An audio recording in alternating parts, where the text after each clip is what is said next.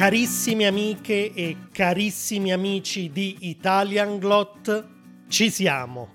Siamo arrivati a 100 episodi e oggi festeggeremo insieme questo piccolo traguardo dando un'occhiata ai retroscena del podcast.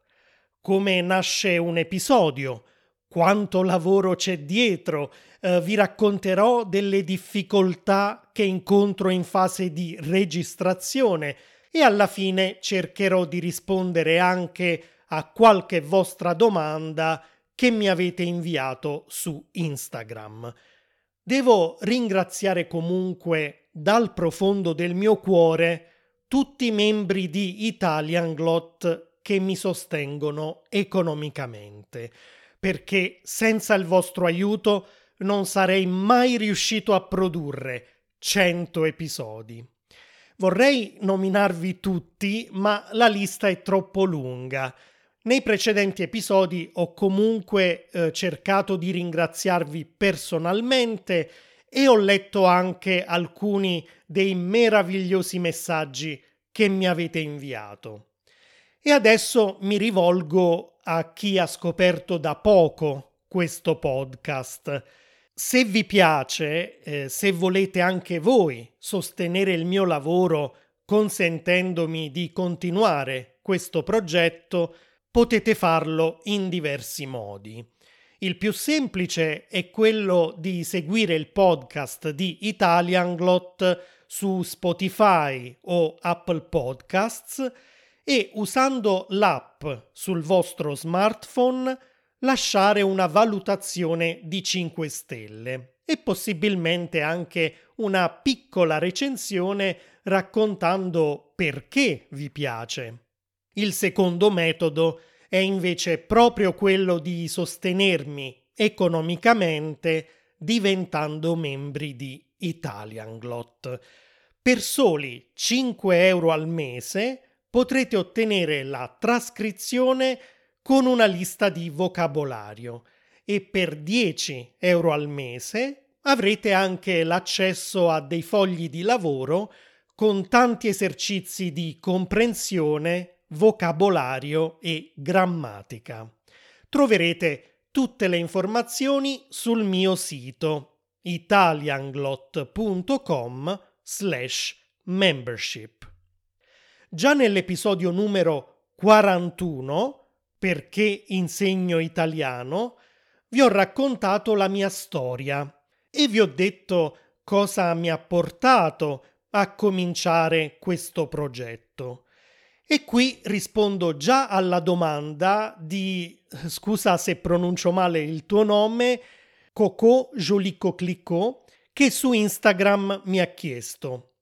Come ti è venuta la voglia di fare l'insegnante della tua lingua madre? Beh, Coco, ascolta l'episodio numero 41 perché lì troverai la risposta alla tua domanda. Ad ogni modo, ho iniziato producendo semplicemente dei corsi video che ho pubblicato online. Allora avevo scelto il nome di Thamato, che in greco vuol dire imparerò ma non avendo forse grande esperienza con il marketing, non ero stato in grado di farmi conoscere dagli studenti di italiano in giro per il mondo e il progetto si è arenato. Allora ho avuto l'idea di convertire questi corsi in libri. Li ho pubblicati su Amazon sia come libri elettronici che cartacei e ho cominciato a pubblicizzarli su Instagram.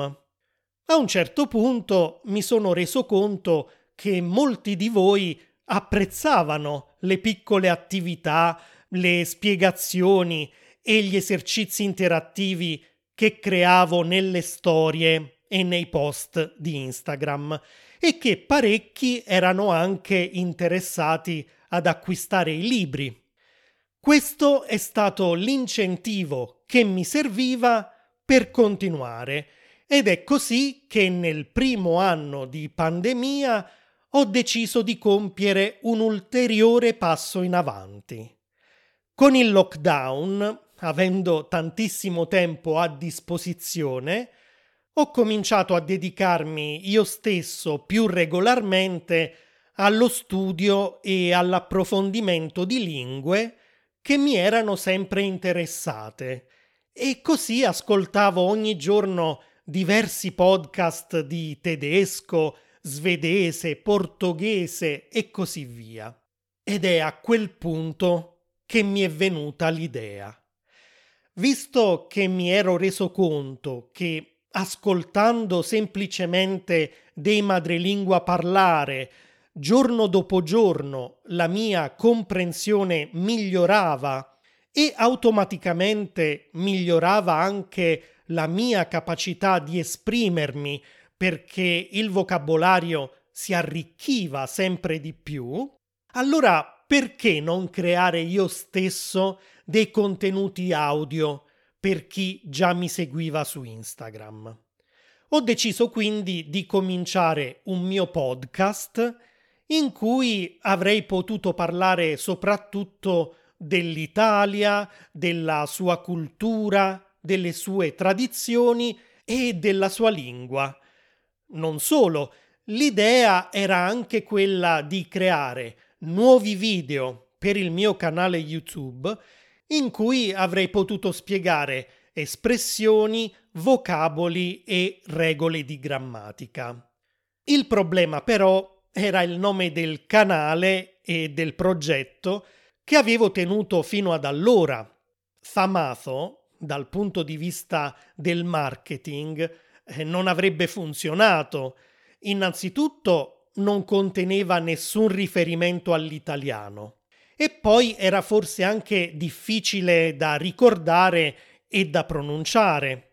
Dovevo perciò trovare un nome più semplice, facile da ricordare e che desse subito un'idea chiara a chi lo leggeva di qual era l'obiettivo del mio progetto, e cioè l'apprendimento dell'italiano. Ricordo che ne parlammo un sabato o una domenica a casa dei miei durante un pranzo, a cui erano stati invitati anche mia sorella Barbara, il suo compagno Marco e il loro figlio Enea, che se avete visto i miei video su YouTube o su Instagram conoscete già sicuramente. Tutti mi proponevano nomi del tipo Learn Italian o Italian for You, ma o non erano abbastanza originali o già esistevano dei siti che si chiamavano proprio in quel modo. Tenete presente che sin da subito volevo anche acquistare un dominio web e creare un sito internet tutto mio. Ecco perché la scelta del nome è stata difficile. Ogni volta che ci veniva in mente un nome particolare o originale, scoprivamo che qualcun altro lo stava già usando su internet. Poi non so come, improvvisamente mi è venuto in mente Italian Glot ed è piaciuto a tutti. Non esisteva già un sito registrato con questo nome e mi sembrava perfetto perché conteneva la parola Italian e una parola, glot, che aveva a che fare con le lingue. In greco lingua si dice glossa è da lì che derivano parole come poliglotta, ovvero una persona che parla più lingue, o glossario, che è una raccolta di termini usati in uno specifico ambito, spesso tecnico o scientifico. Italian Glot poteva essere dunque il nome adatto per un progetto che si occupava di lingua italiana. Ho così subito comprato il dominio e ho cominciato a lavorare su un sito che contenesse tutto quello che avrei prodotto. Gli episodi del podcast, ovviamente, ma anche i link ai miei video, ai miei libri e dove chiaramente gli studenti avrebbero potuto scaricare le trascrizioni, i fogli di lavoro con gli esercizi e le flashcard. Il fatto di essere stato programmatore per diversi anni è stato un grande vantaggio perché ho potuto mettere su il sito da solo, decidere la grafica, la struttura, i menu, le pagine e così via. Ora non sono un grafico, quindi magari non sarà il massimo dal punto di vista estetico, ma spero che non sia neanche così brutto e difficile da navigare. Fatemelo comunque sapere scrivendomi o lasciando un commento. Ad ogni modo, nei giorni in cui lavoravo al sito, contemporaneamente passavo le serate guardando video su YouTube per imparare qualcosa sull'attrezzatura necessaria a registrare un podcast, perché ovviamente non ne avevo assolutamente la minima idea. Quali e quanti tipi di microfono esistono? Quali caratteristiche hanno? Quali software usare per registrare un episodio? quali sono le migliori impostazioni audio per ottenere la migliore qualità del suono, qual è l'ambiente più adatto per evitare eco e riverberi. C'erano così tanti fattori da considerare che all'inizio mi sentivo un po' perso, ma siccome adoro imparare cose sempre nuove, guardare tutorial su YouTube non mi è dispiaciuto affatto. Quando ho quindi trovato il microfono giusto con il miglior rapporto qualità-prezzo, l'ho acquistato online insieme al braccio metallico sul quale sistemarlo e a un cosiddetto filtro anti-pop, che è un accessorio simile a un grande anello rivestito da un tessuto morbido e poroso che permette di far passare il suono della tua voce bloccando però le fastidiose consonanti esplosive come la P, la B o la T. Non sempre però questo filtro funziona perché nel momento in cui sono andato a riascoltare alcune delle registrazioni ho notato che ogni tanto qualche P o qualche B sfugge al filtro e spara nel microfono, come si suol dire. E adesso voglio rispondere a un altro paio di domande che mi avete fatto su Instagram, e in particolare a quelle di Irene, membro di Italian Glot, che mi ha chiesto quanto tempo ci metti per fare un episodio? Ed è difficile trovare sempre nuove idee? Allora, per rispondere alla prima domanda, vi porterò adesso dietro le quinte. Vi racconterò cioè di tutte le fasi della lavorazione di un episodio, vi dirò quanto tempo impiego per ognuna di queste e scoprirete così quanto lavoro richiede. La prima fase è proprio quella di trovare un'idea di partenza di cosa voglio parlare, cosa può interessare a chi mi ascolta.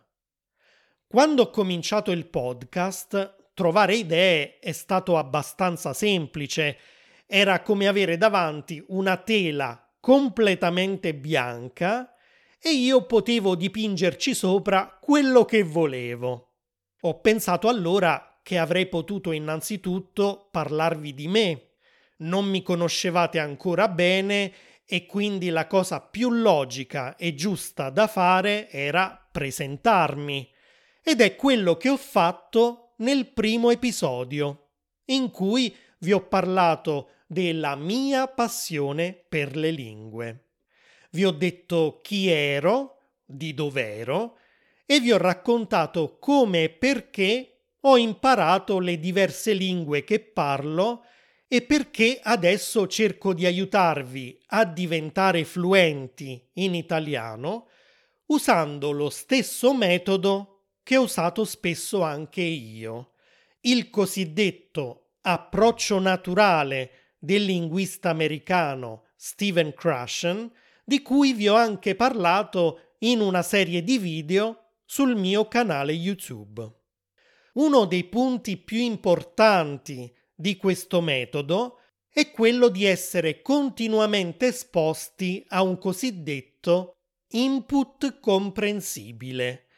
Il mio podcast, i miei video, sono l'input e possono essere comprensibili grazie all'aiuto dei sottotitoli, delle trascrizioni e degli esercizi che creo per voi.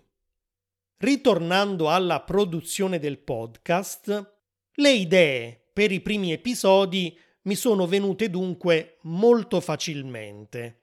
Se vi interessano l'Italia e la sua cultura, parlarvi delle differenze tra nord e sud, un argomento di conversazione sempre molto attuale anche tra noi italiani, è quasi automatico. Parlarvi delle nostre superstizioni tipiche è quasi d'obbligo e così le prime idee mi piombavano nella testa quasi da sole, come pioggia dal cielo. Vi ho parlato quindi del governo e della scuola italiana, della storia della pizza, dei diversi piatti regionali, di come festeggiamo il Natale, il Capodanno, il Carnevale e tanto altro ancora. E poi anche io, come ha fatto Irene, all'inizio mi sono chiesto ok, finora è stato facile, ma come farò a trovare idee sempre nuove? E la risposta è arrivata da sola, perché il fatto che mi piaccia leggere, vedere serie tv e film, ascoltare una marea di podcast in diverse lingue, per non parlare di quello che mi capita intorno quotidianamente, è una continua fonte di ispirazione. E così ogni volta che mi viene un'idea nuova, apro il programma che uso per gestire tutto il mio lavoro e la mia vita privata, che si chiama Notion e di cui vi ho anche parlato brevemente in un altro episodio, e aggiungo questa idea a una delle diverse liste che ho creato lì e che nel tempo stanno diventando sempre più lunghe. C'è una lista che si chiama Idee per podcast, un'altra che si chiama Idee per Instagram, un'altra ancora Idee per canzoni in italiano e così via. Ad esempio, alcuni giorni fa, era mattina presto, stavo andando in palestra, come faccio ormai da alcune settimane, e alcuni muratori stavano parcheggiando il loro camioncino di fronte a un giardino nel quale stavano facendo dei lavori. Uno di loro dava indicazioni all'altro per aiutarlo nelle manovre di parcheggio. Ora, questa conversazione si è svolta in napoletano, io ve la riporto in italiano. Il muratore alla guida del camioncino, mentre faceva marcia indietro, ha chiesto C'è spazio? E l'altro gli ha risposto Hai voglia. Da quando lavoro per voi ho sempre il radar attivo. Cerco di ascoltare con le orecchie di uno straniero parole e frasi che normalmente neanche noterei. E così quando ho sentito hai voglia, invece di scartare questa informazione che è arrivata al mio cervello, ho cominciato a rifletterci sopra e ho pensato, hmm, ecco un'espressione con un significato molto particolare. Sì, perché hai voglia può avere tre significati diversi e a seconda del contesto questo significato cambia. Ora non vi sto a spiegare qui questi tre significati perché non è il momento adatto, ma potete trovare su Instagram il video che ho poi girato proprio dopo aver sentito questo breve dialogo tra muratori ed aver aggiunto alla mia lista su Notion la frase spiegare i diversi significati di hai voglia. E allo stesso modo è cominciata a crescere anche la mia lista idee per podcast.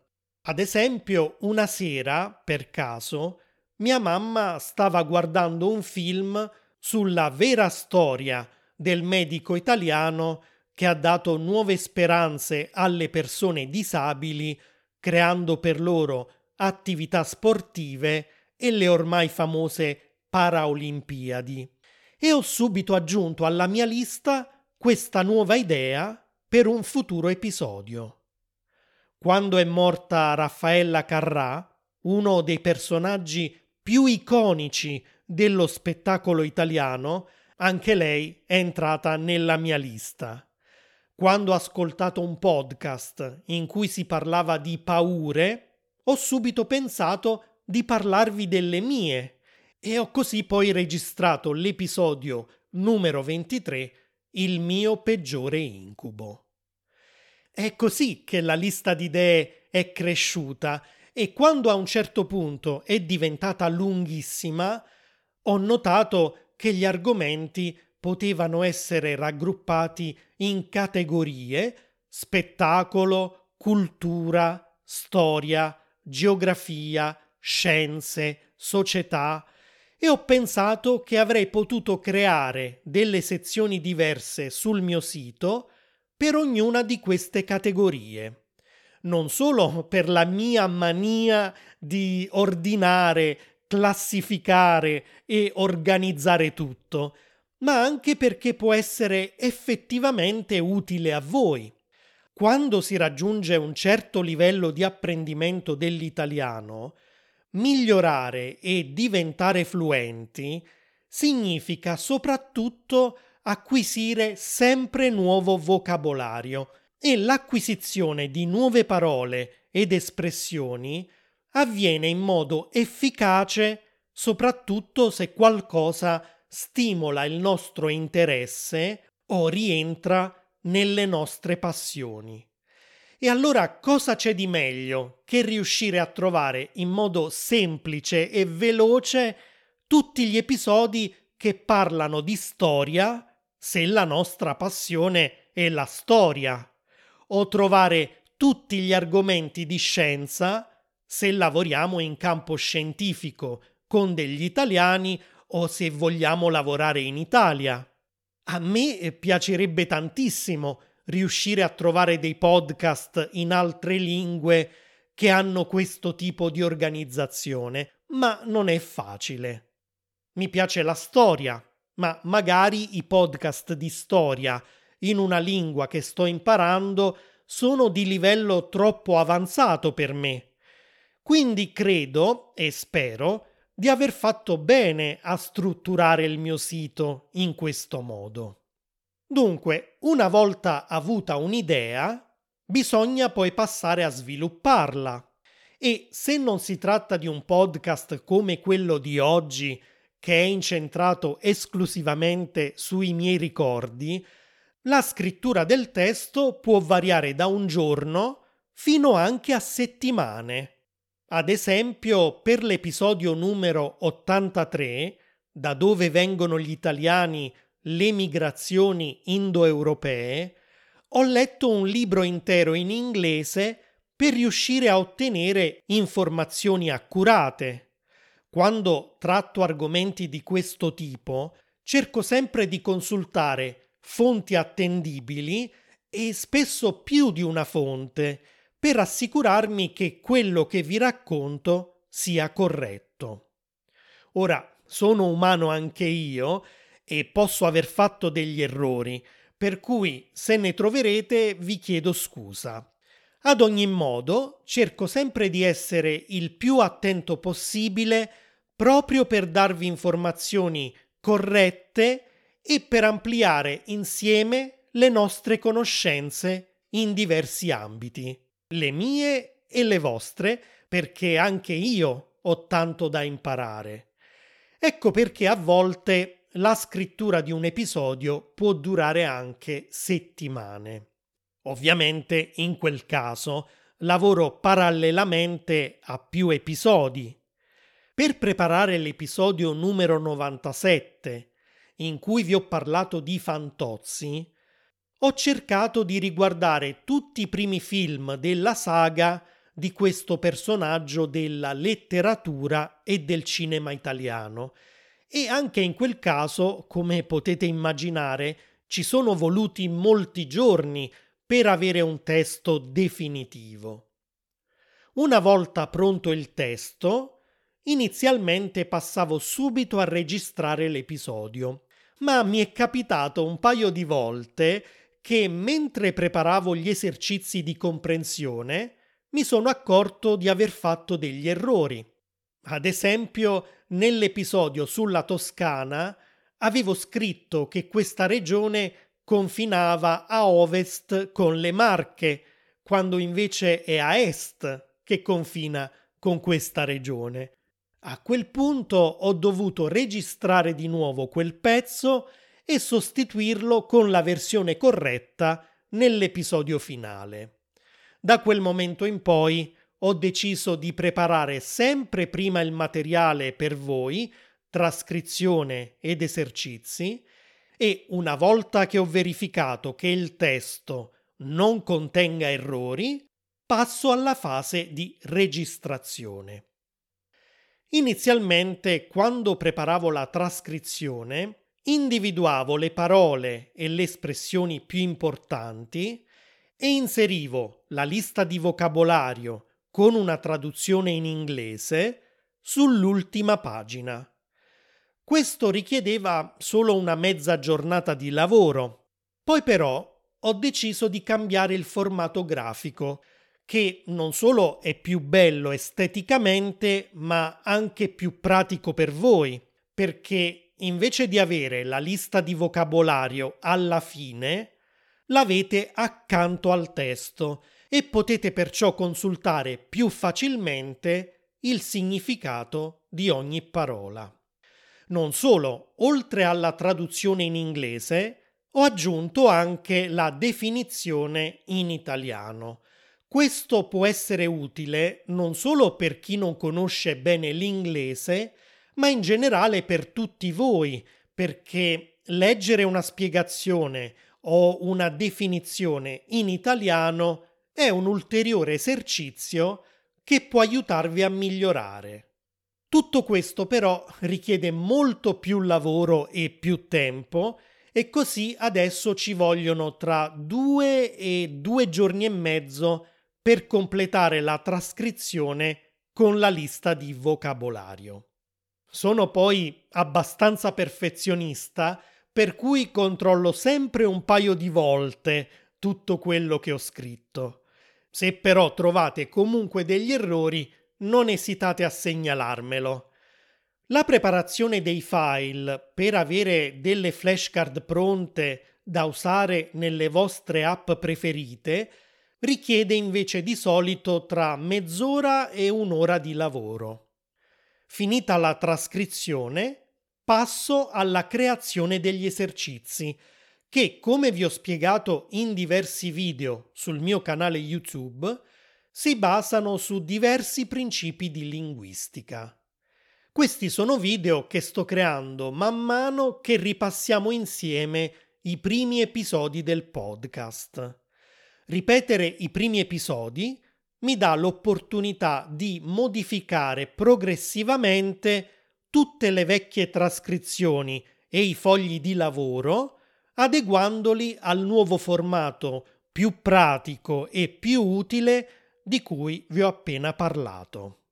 Anche la creazione degli esercizi richiede un giorno o un giorno e mezzo di lavoro e a volte è abbastanza stancante perché devo spremermi le meningi per farmi venire in mente sempre nuove frasi e domande.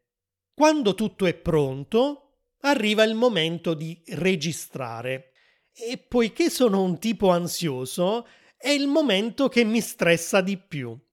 sempre per la mia mania di perfezione, vorrei il silenzio assoluto, ma purtroppo intorno a me ci sono cani che abbaiano, vicini rumorosi e quindi a volte devo fermarmi anche per diversi minuti per aspettare che ritorni la tranquillità.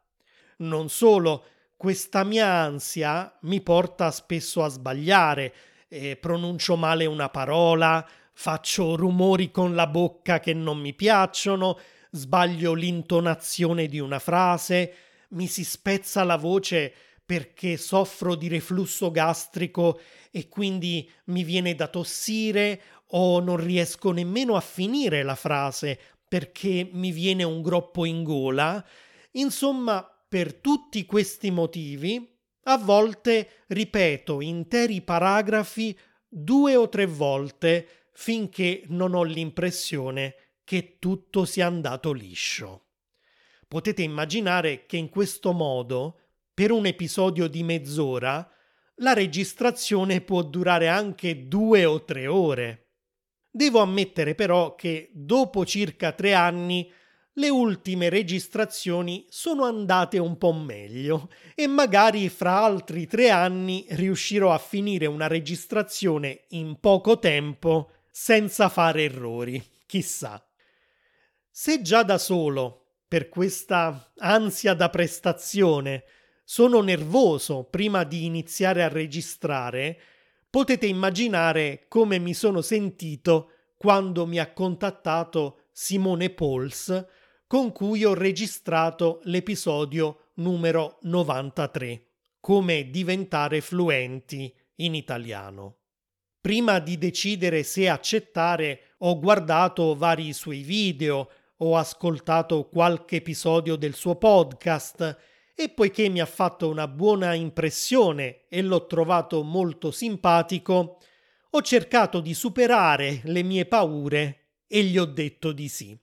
Il problema è che la notte prima non ho quasi dormito e oltretutto, per problemi tecnici, Simone ha rimandato di una settimana la nostra chiacchierata online, per cui la settimana dopo ho di nuovo dormito poco ma per fortuna, una volta cominciato il nostro collegamento su Zoom, tutto è andato bene. Mi sono tranquillizzato e senza inceppi o errori particolari abbiamo registrato ben due episodi, uno per il mio e uno per il suo podcast. Questo è quello che mi è successo per anni ad ogni esame universitario prima dell'esame ero nervosissimo, stavo male anche fisicamente, mi veniva perfino da vomitare. E poi, una volta sedutomi davanti al professore o alla professoressa, andava sempre tutto bene. Di solito, dopo aver registrato un episodio, inizio subito a editarlo e questo richiede sempre tra le 3 e le 4 ore di lavoro perché devo tagliare via tutti gli errori, ripulire l'audio da eventuali frusci e rumori e poi aggiungere la sigla finale e iniziale. Una volta pronto l'audio definitivo, lo importo in Final Cut, il programma che uso da un anno circa per produrre i miei video, e creo così la versione dell'episodio da pubblicare su YouTube non prima però di aver creato l'immagine di copertina che dovrà essere inclusa nel video. Vado perciò nella mia stanza dove c'è la luce migliore, posiziono la macchina fotografica sul treppiedi, imposto il timer dell'autoscatto e faccio tante foto per poi scegliere la migliore. Trasferisco quella che ho deciso di usare sul mio laptop, elimino lo sfondo, aggiungo eventuali altre immagini e la scritta con il titolo dell'episodio e la copertina per il video di YouTube è pronta. Devo però poi creare l'immagine in formato quadrato che metterò nella pagina dell'episodio sul mio sito e anche come copertina dell'episodio su piattaforme come Spotify, Apple Podcasts e Google Podcasts. Ora che è tutto pronto, bisogna solo pubblicare l'episodio e per essere sicuro di compiere tutti i passi dovuti senza dimenticare nulla, seguo una checklist che ho preparato sempre su Notion. Carico il file audio sul server insieme alla trascrizione, al foglio di lavoro e alle flashcard, creo la pagina dell'episodio, inserisco i link al materiale di studio e anche le eventuali note dell'episodio con informazioni extra che vi possono essere utili e quando è tutto pronto programmo la pubblicazione automatica per una data futura. Dopodiché creo un post che servirà a comunicare ai membri di Italianglot che è uscito un nuovo episodio e che possono andare ad ascoltarlo e a scaricare trascrizione ed esercizi. Creo anche un post su Facebook e un'email per chi è iscritto alla mia newsletter contenente anche dei piccoli esercizi di vocabolario e grammatica. Tutto questo verrà pubblicato o inviato automaticamente quando arriverà la data di pubblicazione. Poi preparo un piccolo video per le storie di Instagram, in modo da darvi un piccolo assaggio dell'episodio e anche qui creo degli esercizi interattivi di vocabolario, comprensione e grammatica, visto che le storie di Instagram danno anche la possibilità di inserire dei quiz. Aggiungo i sottotitoli in italiano e in inglese a questi brevi video, creo le immagini con le domande del quiz e poi uso questi stessi video per creare un reel per Instagram e TikTok e dei post su Facebook. Ecco, anche la fase di pubblicazione e di preparazione del materiale per i vari social network richiede all'incirca una giornata di lavoro.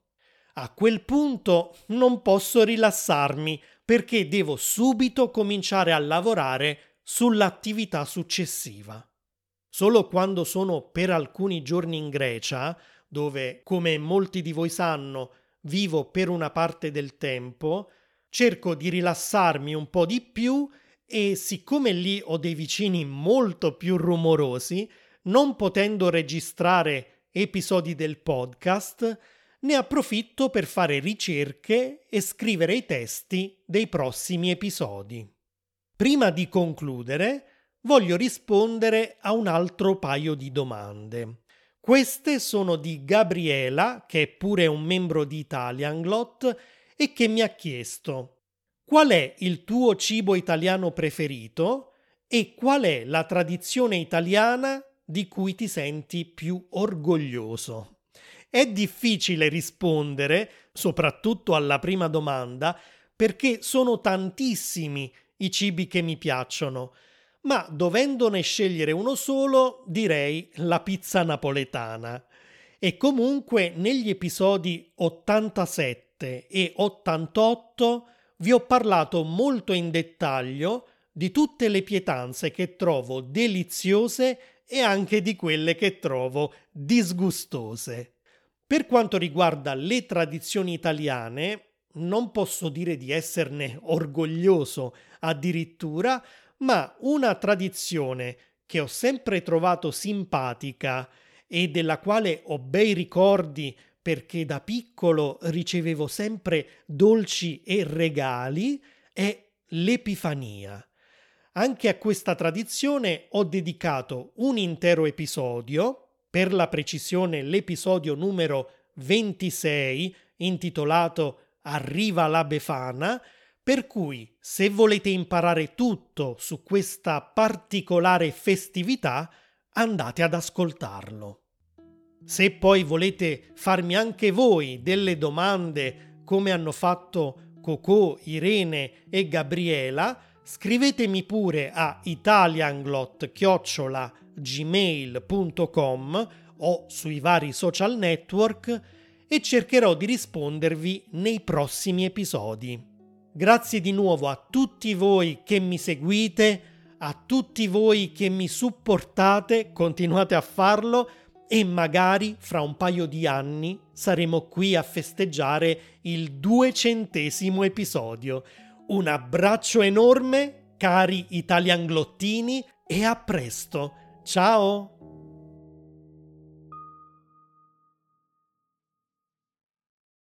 E a volte è abbastanza stancante perché devo spremermi le meningi, perché devo spremermi le ven... perché devo spremermi le meningi per farmi me... perché devo spremermi le meningi